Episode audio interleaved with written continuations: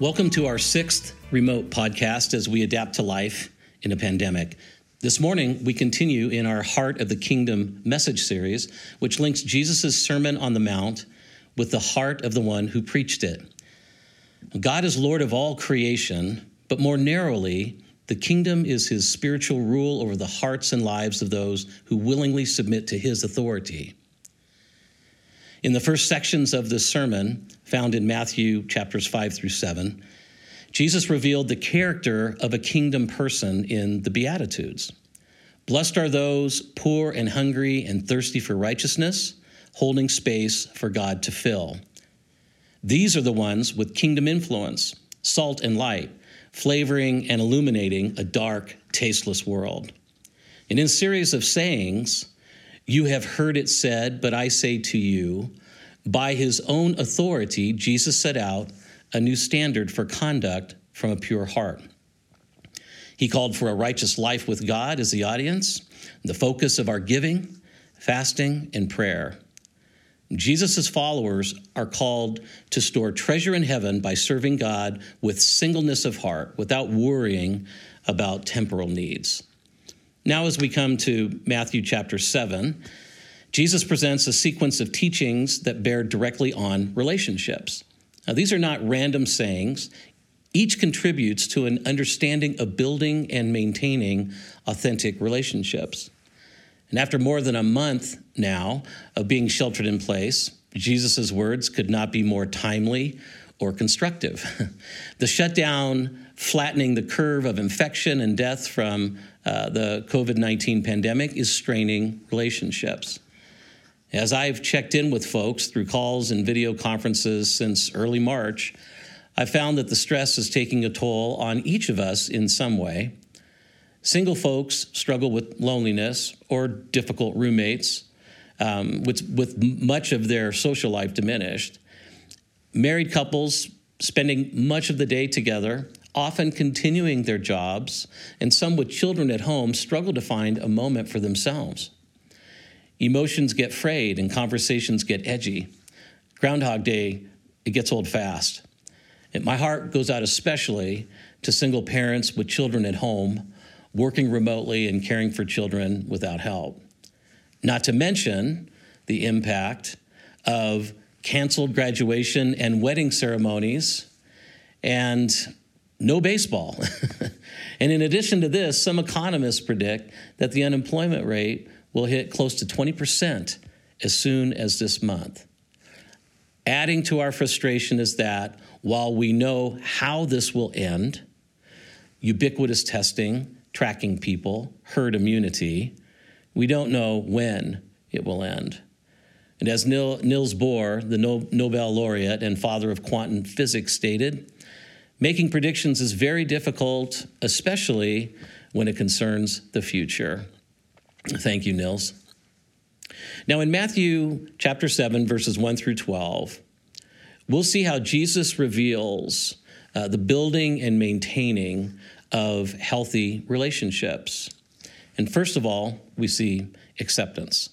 In Matthew chapter 7, verse 1, it begins Do not judge, or you too will be judged. For in the same way you judge others, you will be judged, and with the measure you use, it will be measured to you. Now, in his warning about judgmentalism, uh, our habit of finding fault with others, Jesus puts his finger on the core component of healthy relationships, and that's acceptance. Acceptance is the opposite of judgment. Acceptance focuses on the person, and judgment focuses on behavior. Acceptance is unconditional positive regard for another person, while judging others is a form of contempt. In Romans chapter 14, verse 10, Paul says, You then, why do you judge your brother or sister? Or why do you treat them with contempt? For we will all stand before God's judgment seat. Those who judge others usurp God's place and become answerable to Him. And if we enjoy occupying the bench, we mustn't be surprised to find ourselves in the dock. Uh, we create the measure God will use to evaluate us. And rabbis in Jesus' day believed that God had two measures mercy and justice. And to the extent that we are merciful, we will receive mercy. But if we're judgmental, we'll receive exactly what we deserve. And it's in response to God's overwhelming mercy that we renounce the habit of harshly judging others. And just as we forgive because we have been forgiven through Christ's sacrifice, we accept others because now God unconditionally accepts us. This is not a, a prohibition against using our critical faculties. The Sermon on the Mount is predicated on our ability to discern God's truth from the world's lies. And discernment comes through applying Jesus' teaching. And so it's not us who judge, uh, but it's the Lord. And the condition of being pure in spirit, merciful, and meek, it guards a person from the sin of judging others. Acceptance reflects a pure heart that sees God and sees others. Acceptance is accepting others for who they are, not who we are. And in a healthy relationship, each person is able to present who they are and be accepted as they are. And when you accept people for who they are, you let go of your desire to change them and realize that the only person we can truly change is ourselves. The Pharisees acquitted each other and judged everyone else, and they were wrong in both verdicts. But Jesus' followers live a righteousness that surpasses that, that surpasses theirs, by accepting even those who are nothing like us. Now, last weekend, I watched a movie uh, called Three, Three Identical Strangers. It's the story of triplets born in New York City in 1961 separated from each other at birth and placed in a long term psychological study. Now, researchers conspired uh, with a well known adoption agency to place each in a home that was economically different. Uh, one was more lower class, one more middle in terms of income, and then more upper class. And the question they sought to answer was whether a person, uh, whether what a person becomes is due more to nature or nurture.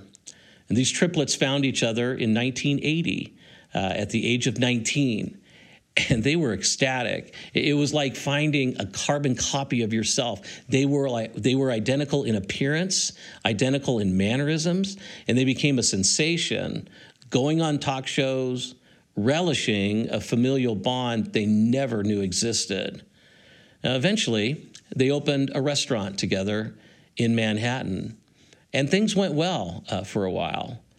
But then things began to fall apart. Each thought the other two was just like them, motivated by the same things, made decisions the same way, and reacted to stress in a similar way. They didn't realize it at the time, but growing up in different households with different parents, with different parenting styles, made them very different people. And as a result, they didn't accept each other. I mean, they were supposed to all be the same. So they judged each other based upon who they were individually, and they didn't see the other two.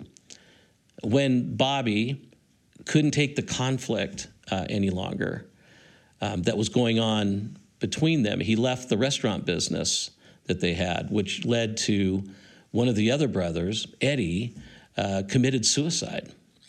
Eddie's father was a very strict disciplinarian who loved his son, but he didn't understand him, he didn't accept him. It was just always about rules. Uh, but not being accepted by his identical brothers was too much for Eddie.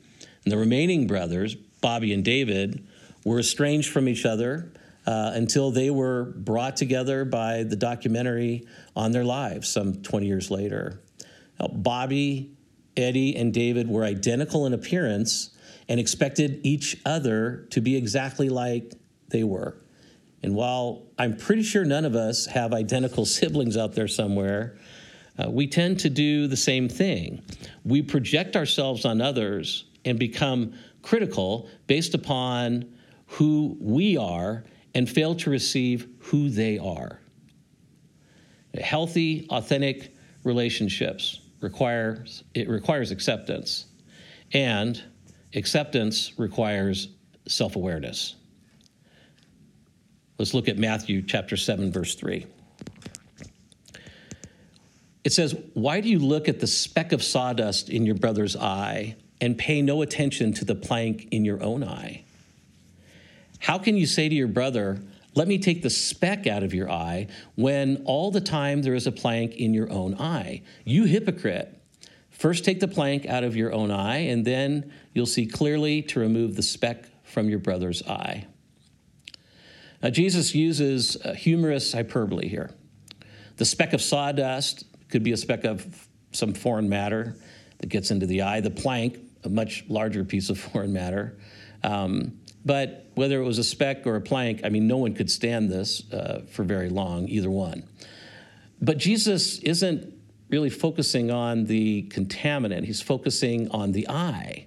He's focusing on our ability to see ourselves. Uh, in the last chapter, Matthew 6 22, Jesus said, the eye is the lamp of the body, and if your eyes are healthy, your whole body will be full of light. But if your eyes are unhealthy, your whole body will be full of darkness. If then the light within you is darkness, how great is that darkness? Now, while it's not wrong to help remove sawdust from someone's eye, it's impossible when we're unaware of a plank that is hanging out of our own we're hypocritical when we fail to evaluate ourselves before evaluating others. In Romans 14 12, Paul says, So then, each of us will give an account of ourselves to God. And therefore, let us stop passing judgment on one another. Instead, make up your mind not to put any stumbling block or obstacle in the way of a brother or sister. Now, we become stumbling blocks when we try to fix someone uh, while poking them with our sin, oblivious to our own sin. Drawing out the image, I mean, we really can't get close enough because of this thing poking out of our eye. Uh, with unhealthy eyes, we see only how others must change, but not ourselves. Our struggle with self awareness is rooted in a fragile identity. If we don't feel secure in ourselves, if we haven't experienced unconditional love, we hesitate to evaluate others because it's just too painful. Uh, we hesitate to evaluate ourselves, rather, because it's just too painful. We don't accept others because we don't accept ourselves. And self evaluation might reveal we're not the person we present to others, and so we attempt to change others to reflect back what we want to see. A conflict is created as we seek to conform others to our brokenness instead of identifying what must be changed in us and presenting that. A secure identity begins with the reality that we're a beloved child of God. God loves us, God accepts us. We explore the dark reaches of our souls while holding on to Jesus' hand and never letting go. It's like the hymn we sing I am who I say I am. Uh, I am chosen, not forsaken. You are for me, not against me. I'm a child of God. And who the Son sets free, oh, is free indeed. To be secure in Jesus' love and be honest about our personal struggles and weaknesses, that's what we've been freed to. A healthy identity doesn't begin with who we think we are or even the person we want to be. It begins by securing ourselves in Christ's unconditional love. Next, healthy, authentic relationships uh, requires discernment. In Matthew chapter 7, verse 6, Jesus says, Do not give dogs what is sacred, and do not throw your pearls to pigs. If you do, they may trample them under their feet and turn and tear you to pieces.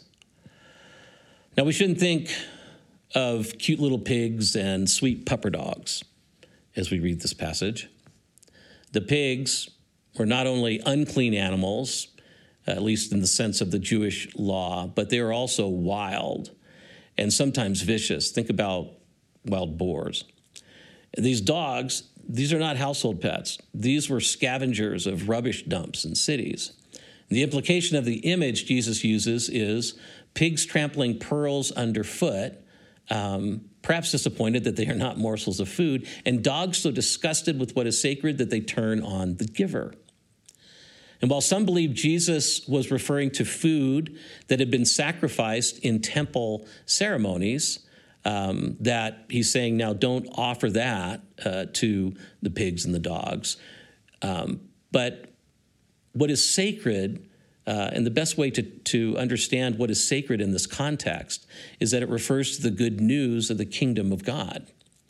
In Matthew chapter 13, Jesus likened the kingdom to a merchant looking for fine pearls, then sold everything he had to buy it, underscoring its value. And Jesus is talking about discernment between those ready to hear and receive the precious pearls, the good news, and those who decisively reject it. In Luke 10, uh, there's a description of Jesus appointing and sending 72 followers, two by two, to towns that he uh, would soon visit. He warned them that some people would not be receptive to his message. He instructed them to shake off the dust of that town from your feet as you leave. In other words, don't waste your breath there. And they don't have eyes to see and ears to hear. And so take the message to the next town, to the next person. Discernment is required, not for judging the kingdom's worth, but whether a person has been prepared to receive it. And anyone who has given clear evidence of rejecting the gospel with vicious scorn and hardened contempt is not yet ready to hear. Now, sometimes we have a message to share that is sacred to us. It might be sharing the truth about Jesus, about the gospel, or something God has placed on our heart we feel we must share with someone dear to us. And discernment allows us to see whether the person is able to receive what we have to say in the way it's intended. Discernment is a function of the Holy Spirit. Before approaching a person with the good news or the bad news, we check in with the Spirit for guidance. And the Spirit might lead us to spill it or to wait. And, but these are leadings of the Holy Spirit. And in order to be led by the Spirit, we must be in step with the Spirit, which is essentially making room for the Spirit. The poor in spirit, the humble in heart, they leave room for the Spirit to fill. And the spiritual disciplines Jesus mentioned earlier in his sermon secrecy and giving and fasting and prayer uh, it gives us eyes to see and ears to hear the Spirit's voice. Now, healthy relationships require um, good communication, and good communication is always receiver oriented. And this is another focus of discernment. That is, we should seek to discern how to communicate in such a way that the person receives what we intend to communicate. Now, in April, as viral fevers surge through American hospitals and cabin fever grows in American homes, the shelter in place decree has us in close quarters, which may amplify our reaction to something someone in our household has done or said. And if we impulsively launch into a stinging rebuke, we may communicate a message we don't wish to send. Since love and acceptance are foundational to healthy relationships, our communication must be precise to be effective. Otherwise, the person may feel rejected by us or shamed uh, in our efforts to help. In Galatians chapter 6 verse 1, the apostle Paul says, Brothers and sisters, if someone is caught in a sin, you who live by the Spirit should restore that person gently, but watch yourselves, or you also may be tempted. Gentleness results from self awareness as we remember that we are capable of stumbling and falling as well, and sometimes do. We express love by discerning the best approach to share what we must. And then finally, supporting the features of healthy relationships, acceptance, self awareness, and discernment, there must be humility. Matthew chapter 7, verse 7 and following says, Ask and it will be given to you, seek and you will find, knock and the door will be open to you. For everyone who asks receives, the one who seeks finds, and to the one who knocks, the door will be opened. Which of you, if your son asks for bread, will give him a stone? Or if he asks for a fish, will give him a snake? If you then, though you are evil, know how to give good gifts to your children, how much more will your Father in heaven give good gifts to those who ask him? And so, in everything, do to others what you would have them do to you, for this sums up the law and the prophets. Now, in underscoring the need for humility in prayer, Jesus' focus moves to what's necessary for a healthy relationship with God. Uh, ask, seek, and knock reflect a posture of humility necessary to receive answers and open doors. And Jesus says this is a safe thing to do because of God's character, his faithfulness. He likens the father to a good parent. No good parent would deceive a child asking for bread or fish by giving an inedible stone or a dangerous snake. And the point at issue is not merely the parent's willingness to give, but their willingness to give good gifts, even though they are selfish at times. How much more will a perfect, loving God give good gifts to his children? Now, God need not be cajoled to give his gifts. He's not a malicious tyrant or an indulgent grandfather. But being good, God always gives good gifts to his children. And being wise, God knows which gifts are good and which are not. And Jesus addressed God, Abba Father, a term of endearment, and he encouraged his disciples to do the same. Now, it's safe to say uh, each of us have, at one time or another, prayed an unselfish prayer according to what we believe is God's will, a prayer for healing, um, uh, for a person's salvation, for God's intervention in a serious situation, only for it to go unanswered, or at least not answered in the way we hoped. Confused and deeply disappointed, we may subtly doubt the character of God. After all, we did it right. We asked, we sought, we knocked for the right things. And so, why didn't God respond? Well, the fact is, uh, the Bible has many examples of unanswered prayer. Paul prayed three times uh, that his thorn in the flesh, apparently some physical affliction that affected his work, should be removed. But the answer he received was simply, My grace is sufficient for you, for my power is made perfect in weakness. In Gethsemane, Jesus prayed earnestly, My Father, if it's possible, may this cup be taken from me, yet not as I will, but as you will. These examples remind us that just as we have limited wisdom about people, uh, we're not privy to all of God's wisdom or ways either. We can imagine Job suffering one devastating loss after another, wondering whether he knew God at all. But from Job's story, we learn that God doesn't work on a retributive system. In other words, even if we do everything right, it doesn't guarantee the answer we seek. And after Job, a righteous person, suffered setback after setback, wondering what in the world God was doing to him, he cried out, Though he slay me, yet I will trust him, and I will maintain my ways before him. Now, ultimately, Job clung to the character of God, which is exactly Jesus' point. And whether we receive what we request or do not, we humbly receive while trusting in the character of God. Humility uh, provides the foundation for our relationship with God and also for acceptance and self awareness and discernment in our relationships with God and with others. And then finally, in verse 12, Jesus shares what has come to be referred to as the golden rule. And this sums up everything that has gone before. This concludes Jesus' teaching on righteousness surpassing the Pharisees, begun in Matthew chapter 5, verse 20. He says, Do to others what you would have them do to you. Uh, very simple. It's a summation of the teachings of the law and the prophets, which Jesus builds on and finishes in his teaching.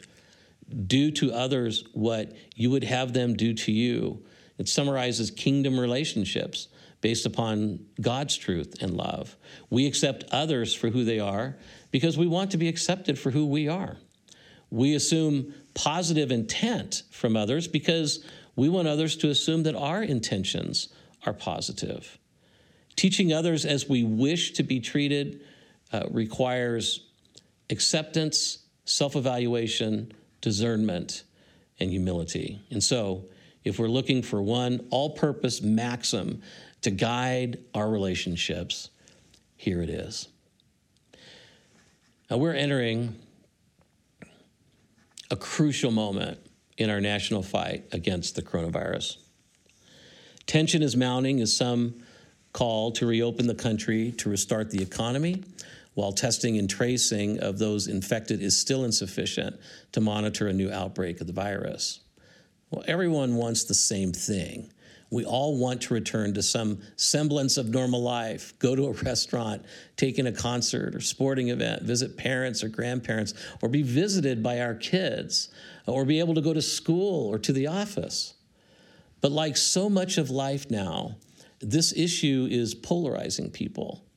The choice seems to be between protecting people's health or the health of the economy.